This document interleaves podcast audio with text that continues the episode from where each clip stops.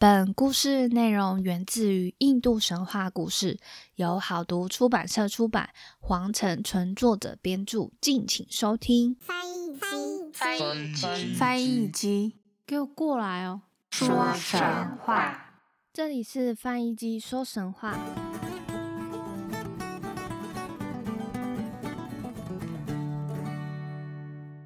欢迎收听翻译机说神话，我是翻译机。星期六的内容呢，主要是以小故事为主。在印度神话故事中，它有揭露了许多小故事，想要一一分享给大家。而其中呢，最特别的是，它是这些故事是有散文跟诗歌同时进行的。所以呢，会以不同的方式，也没有不同啦，就是跟以前以往说故事的方式一样，这样子。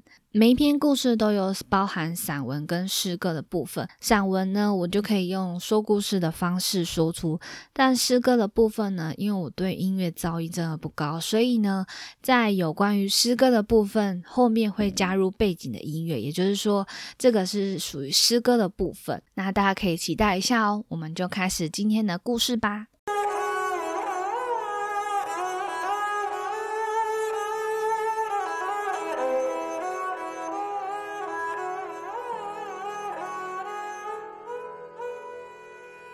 首先呢，就要来分享古印度流传最广的故事集《五卷书》。五卷书呢，它的目的是想要通过一些故事，让皇太子们可以知道统治、外交、伦理处事之道，好让他们可以能够继承衣钵，把人民统治得更好。五卷书呢，共有五卷故事集，分别是朋友的决裂、朋友的获得。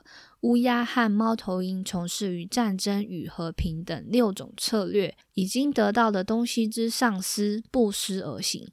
其中呢，包含两个部分：散文与诗歌。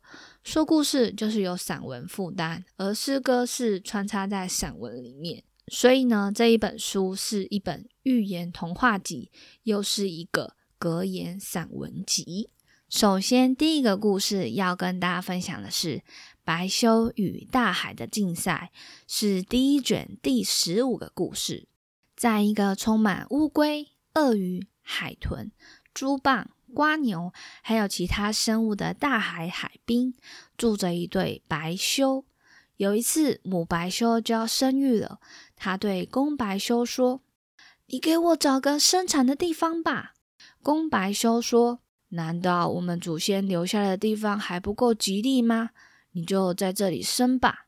母白修说：“不要再谈这个危险的地方了，在我身旁的大海，说不定什么时候用它的潮水把我的孩子们给冲走。”公白修说：“放心吧，他认识我，不可能这样对待我的。你没听说过吗？有谁敢到毒蛇皮里去采取那光芒四射、辉煌灿烂的宝珠？”那一个难以接近瞪一眼就能杀人的人，谁敢惹他发怒？即使为夏天的炎阳所苦，在一个没有树木等等的沙漠里，谁又敢到一只为春情弄瞎了眼睛的大象身躯影子里去求庇应呢？吹起了清凉的晨风，里面还掺杂着一粒一粒的跑线。哪一个分清楚好歹的人，会用凉水把这寒冷来防止？狮子撕裂的春情发动的大象前额因疲倦而睡去。有谁想去窥探一下炎魔的世界，而敢把一个死神的象征唤起？有谁有这个胆量，丝毫不畏惧地走到阎王殿前去挑战？就请你把我的生命拿走吧！如果你有任何权利敢这样做，纯白的火舌遮蔽了天，只有烈焰冒着烟。看到就令人打冷战。有什么人脑筋这么简单，他竟敢自愿的投入这样的烈焰？听了这个只会在天空飞行的家伙这样说过以后，慕白修大笑起来，哈哈哈哈，说道：“这是对的，好多东西都是这样。你吹这样子的牛皮有什么用？你将为全世界人所耻笑。鸟中之王，那简直是怪事。”一个兔子拉的屎，竟想和大象一样，自己的长处和短处，你为什么竟不知道呢？常言道：“最难的是自知，知道自己什么能做，什么又不能。谁要是有这样的自知之明，他就不会陷入困境。”故事二是源自于故事海。故事海是印度故事叙述文学的代表作，在世界文学上占有一席之地。一般认为，它是出自于十一世纪克什米尔诗人月天之手。月天把原来已经存在的民间故事集合加以改编而成。全书分为十八卷，以印度古代优田王父子的故事为主干，插入大大小小的故事，包含神怪故事、寓言故事、幻想故事、历险故事、爱情故事、傻子故事、骗子故事和动物故事等等，共三百五十种引人入胜的故事，堪称印度古代故事大全。首先，第一则故事我们要来说的是幸福城。布拉普尔城的王宫生性残暴冷酷，但他却有个年轻貌美的女儿，叫做利拉瓦奇。他的女儿刚满十二岁的时候，就因为美貌而闻名全国。到了十五岁，就有许多王公贵族来求婚。她的美貌，天下无人能比。凡是见过她一面的人，一辈子也无法忘怀。在利拉瓦奇的左眉上，有一块小块的胎记。像是一朵小小的蔷薇花瓣，更增添她的魅力。一天接着一天，求婚的人络绎不绝。可是不管对方是谁，利拉瓦奇看都不看他们一眼。有一天，王公对女儿说：“今天又有三个尊贵的客人来向你求婚。第一个家有良田万顷，第二个是英武的将军，第三个是个岛主。”明天早上，你亲自去跟他们说，要选哪一个作为你的丈夫。第二天早上，三位求婚者来见利拉瓦奇时，他对他们说：“小时候，我的老奶妈曾对我说过，在世上有一座幸福城，那里的人全都过得很幸福。你们当中要是有谁到过幸福城，还记得去那里的路，我就嫁给他。”三位求婚者全都哈哈大笑起来。他们说：“这是老奶妈哄你的吧？世界上哪有什么幸福城啊？只有那些手握大权的王公贵族才是幸福的。我们可不知去幸福城的路。”利拉瓦奇说：“既然如此，你们谁也不适合做我的丈夫。再见吧。”三位贵宾呢，就见这个利拉瓦奇都不选自己，觉得很没有面子。悻悻然的就转身回国。王公听说后非常恼火，一气之下把十个无辜的奴隶从悬崖上推进了大海。王公叫骂埋怨道：“你要知道，一个人不听父亲的话，会遭到神明惩罚的。这么尊贵的人向你求婚，你居然看不上眼，而且还要自作主张的回绝了。”但利拉瓦奇仍坚持着。他说：“父亲，谁要是到过幸福城，还记得去那的路，我就嫁给他。”于是王公只好派出许多侍从到全国各地探访，看看是否有人到过幸福城。侍从们走遍国内大小城市，每到一处，他们都沿着大街小巷大声的叫喊：“谁到过幸福城？”就可以向美丽的公主求婚。三天之后，王宫里来了三位勇士，他们来向公主求婚。利拉瓦奇问他们：“请你们告诉我，那座城为什么叫做幸福城？”第一位回答说：“住在那座城里的人永远不用干活，所以叫做幸福城。”利拉瓦奇说：“你并没有到过幸福城，你在骗我。你走吧。”而第二位回答说：“因为城里的房子全部都是金子盖的，大街上都是珍珠。”莉拉瓦奇苦笑着说：“呵呵呵，你也没有到过那里，你也走开吧。”两位求婚者呢，都难为情的离开了皇宫。这时候只剩下最后一个求婚者，莉拉瓦奇站到他的面前说：“你是谁？我从来没有看过你。”第三位求婚者回答。我叫拉曼南达，是一位刹帝利。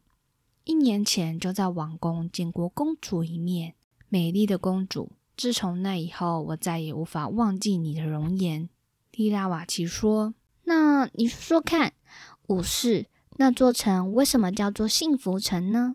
拉曼南达痴痴的望着公主，回答了说：“对不起，尊敬的公主，我不能撒谎，以免玷污了我对你的爱。我并没有到过幸福城，也不知道为什么叫做幸福城。明天一早，我就离开这座城市去寻找幸福城。要是找到了，就回来接你；要是找不到，你就永远不会看见我。”拉曼南达说完，头也不回的出宫了。第二天一大早，他就骑着马去寻找幸福城。他骑了好久好久，直到天黑，才在一个路口碰到一个游方僧。拉曼南达问他：“大师，请问你是否知道去幸福城怎么走呢？”这位大师说：“不知道，但这座高山上住着一个隐士。”他活了五百岁，你去问他，他可能知道。拉曼南达谢过僧人后，就来到他所说的那座山。他下马徒步上山，山路崎岖陡峭，极为难走，脚上的草鞋都磨破了。他只好打着双脚继续往前走，沿途的山石留下点点的血迹。这个坚强的武士走了好久。终于看见隐士的进修岭，他又饿又累，两脚又又酸又痛，都无法站立了，只好爬着来到隐士居住的山洞，问一问大师：“大师，你知道去幸福城的路吗？”这位大师说：“幸福城，孩子，我没有听说这座城。我的大哥已经活了七百岁了，他知道的比我多。”也许他能帮你，他就住在前面丛林的草棚，你可以去找他。于是呢，拉曼南达就沿着隐士指点的方向去寻找老隐士的草棚。路上，他杀了一只老虎，斩了一条蟒蛇，历尽千辛，找到老隐士的草棚，就问这位老师傅说：“你在世上活了七百岁，可曾听过幸福城？”是否知道去那的路呢？这位老隐士说：“我年轻的时候曾听说过，在大海之中一座岛上有一个幸福城。正确的地点我不知道，你去海边问问那些渔民，或许他们会知道。”拉曼南达马上转身去海边，他日夜兼程的赶路，经过长途跋涉，好不容易来到海边。他看到人就问，走遍渔村的每一个角落，可是仍然没有一个人能够回答他的问题。失望又疲惫的武士只好继续找。他又走了十多里路，突然听到路边传来呻吟声，他连忙沿着声音走去，见到树丛里躺着一个垂死的老人，空中几只秃鹰在盘旋，似乎等待老人死去。老人说。请你扶我到村子里去，我浑身一点力气也没有，马上就要归西了。好心的拉曼南达扶着老人回到他的茅屋里，安顿好后，他顺便问老人有没有听说过幸福城。老人说：“我没有到过那里，可是我听我爷爷说过，有一回刮起大风，把渔船刮到了乌舍塔拉岛。”也就是幸福城的海岸边，武士发愁的说：“嗯，我要怎么去那个岛呢？要是我有一艘小船就好了。”老人说：“小船我倒是有一艘，可是小船又怎能经得起海里的狂风巨浪？一旦刮起飓风，就会翻船人亡。我向我心中的爱情发誓，一定要找到幸福城。”再大的风险，我也要试一试。请把你的小船借给我，我永世不忘你的恩惠。老人就把自己的小船借给了拉曼南达，让他前去寻找幸福城。他划着小船向乌舍塔拉岛前去。他在海上不停的行驶几天几夜，手掌都起了血泡，嘴唇也干裂了，但他却不肯休息。一路不断的往前划着桨。就在接近海岛，甚至岛上的茅屋都依稀可见的时候，突然从海底窜出一条大鱼，鱼尾一甩，就把小船给打翻了。拉曼南达也落入了水中。他奋力的往前游，游游，游到岸上时，已经累得精疲力尽。但是这位武士挣扎的站起来，爬到树顶。他往下一看，见四周是一片汪洋。黄昏时。无数只老鹰从四面八方飞来，纷纷停在树上。拉曼南达赶紧躲在茂密的树叶中，看有什么动静。突然，他看见这些老鹰口吐人言，他们互相询问：“咱们的国王在哪里？怎么还没有回来？”这时候，他又听到一阵震耳欲聋的聒噪声，原来是鹰王回来了。老鹰们一看见鹰王，就你一言我一语的问：“鹰王为什么回来的那么迟？”鹰王回答：“今天我去了一趟幸福城，明天一早我还得去那里。”过了一会所有的老鹰都没有声音了，原来他们已经睡着了。拉曼南达听到关键字，就蹑手蹑脚的爬上鹰王的背上，用腰带把自己绑紧，然后静静的等待天亮。第二天早上，鹰王就扑动翅膀。飞上天空，但是鹰王呢，声音非常大，他的背上呢绑了一个人都没有感觉，所以呢，他就载着这个拉曼南达一起飞上天空了。鹰王呢，很快的飞到一个风景秀丽的小岛，拉曼南达解开腰带，悄悄地往下一跳，跳进了高高的草丛中，趁鹰王不注意的时候往城里面走。拉曼南达终于到了幸福城。首先听到的是人民欢笑的歌声、无忧无虑的笑声以及美妙的花香。与想象中的不同是，城里没有金子打造的房子，街上也没有珍珠。每个人都静静的工作，人人都在忙着自己的事，一片平和景象。他在街上呢碰到一个市民，那个人热情的和他打招呼，载着他沿着大街一直往前走。越往前走，他越感到惊讶，因为这里的一切与他的国家没有什么不同。因为这里的一切与他的国家是非常不一样的。一路上，他看不见任何一个乞丐，听不见鞭打奴隶的声音，听不到奴隶的哭喊，街上也没有一个饿死的人，甚至连病恹恹的人也没有。拉曼南达忍不住了提的问题。在你们城里，怎么看不到一个奴隶？那么，谁替富人种田，谁又替有钱人放牧呢？那个人一听，满脸的诧异，回答说：“我们这里没有奴隶，在我们幸福城里，人人自由平等，一个人能耕多少地就耕多少地，当然都是为自己耕的地。”拉曼南达又再问一句：“对不起，我还想再问一句。”我们走了这么久，怎么没有看见一个要饭的呢？难道你们不允许人们上街乞讨吗？幸福城的人民回答说：“要饭祈祷？我们地里长着那么多大米和小麦，牧场上这么多牲口，人人都有饭吃，干嘛要去乞讨？我们幸福的人从不知道什么叫做挨饿。”他更加惊奇的又问道：“难道这些田地、牧场？”不是王公贵族们的家产吗？市民回答：“对不起，外乡人，你问的话我有些不懂。也许我们的女王能回答你的问题。她就住在前面的宫殿里。唉，我们的女王一直是愁容满面。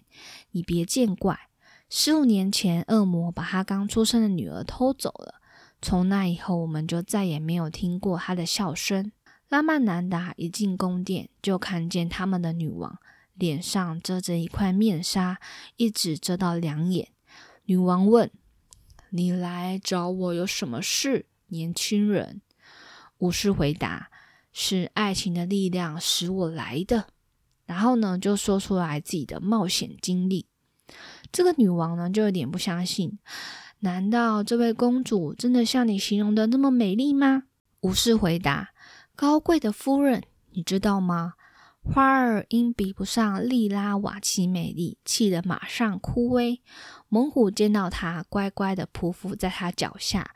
太阳老是瞧着她美像蔷薇般的胎记，怎么也瞧不够。女王一听到关键字“胎记”，什么样的胎记？你再说一遍。嗯，武士说，美丽公主的左眉上有一个淡蓝色的胎记，像朵小小的蔷薇花瓣。女王一言不发的拉下面纱，这时她才看见，在女王的眉毛上也有一小块胎记，跟她心目中的女神一模一样。女王哭了起来，过了许久，才抬起头来说：“勇敢的幸福人，莉拉瓦奇就是我的女儿。她一生下来就被恶魔抢走，从那以后，我无时无刻的不再想念她。”勇敢的武士大声的问：“为什么你不把她要回来呢？”而女王说：“那个恶魔抱走莉拉瓦奇的时候，曾要求我以幸福城的人民赎回。你想想，我能这么做吗？把我的女儿救回，把我的利拉瓦奇还给我，我愿意当你一辈子的奴隶。”英勇的武士大声地说：“高贵的夫人。”请你给我一千名勇士和一条船，我替你救出女儿。一切准备就绪，拉曼南达驾船直驶布拉普尔城。上了岸后，他奔向皇宫，兴奋地对利拉瓦奇说：“我的公主，我找到了幸福城，在那里人人平等，没有奴隶，也没有要饭的，因为没人挨饿。城里没有监狱，也没有拷打，更没有死刑。”那里人人过着幸福的生活，所以叫做幸福城。丽娜瓦奇高兴地说：“说的对极了，我们现在就去找我的父亲，请他为我们举行婚礼。”拉曼南达呢，赶忙将丽拉瓦奇的身世告诉他。就在这个时候，王宫听说女儿要和一个普通的武士结婚，大为恼火。马上下令把他们拿下，明早押上山崖，抛入海中。第二天一早，一百多个士兵押着拉曼南达和利拉瓦奇前往海边。狠心的王公准备亲手把他们推下悬崖。突然，拉曼南达发出一声长啸，顷刻间，幸福城的一千勇士已冲上来，把王宫的卫兵全部歼灭。拉曼南达一松绑。就跑到王公身边，把他推入海里。这个凶残的王公本来想要害人，到头来却是自己赔上了老命。女王为拉曼南达和女儿举行了一场盛大的婚礼，幸福城的人民接连为他们庆贺了十天。大家衷心的祝贺这一对年轻人永远幸福恩爱，长命百岁。以上就是白修与幸福城的故事。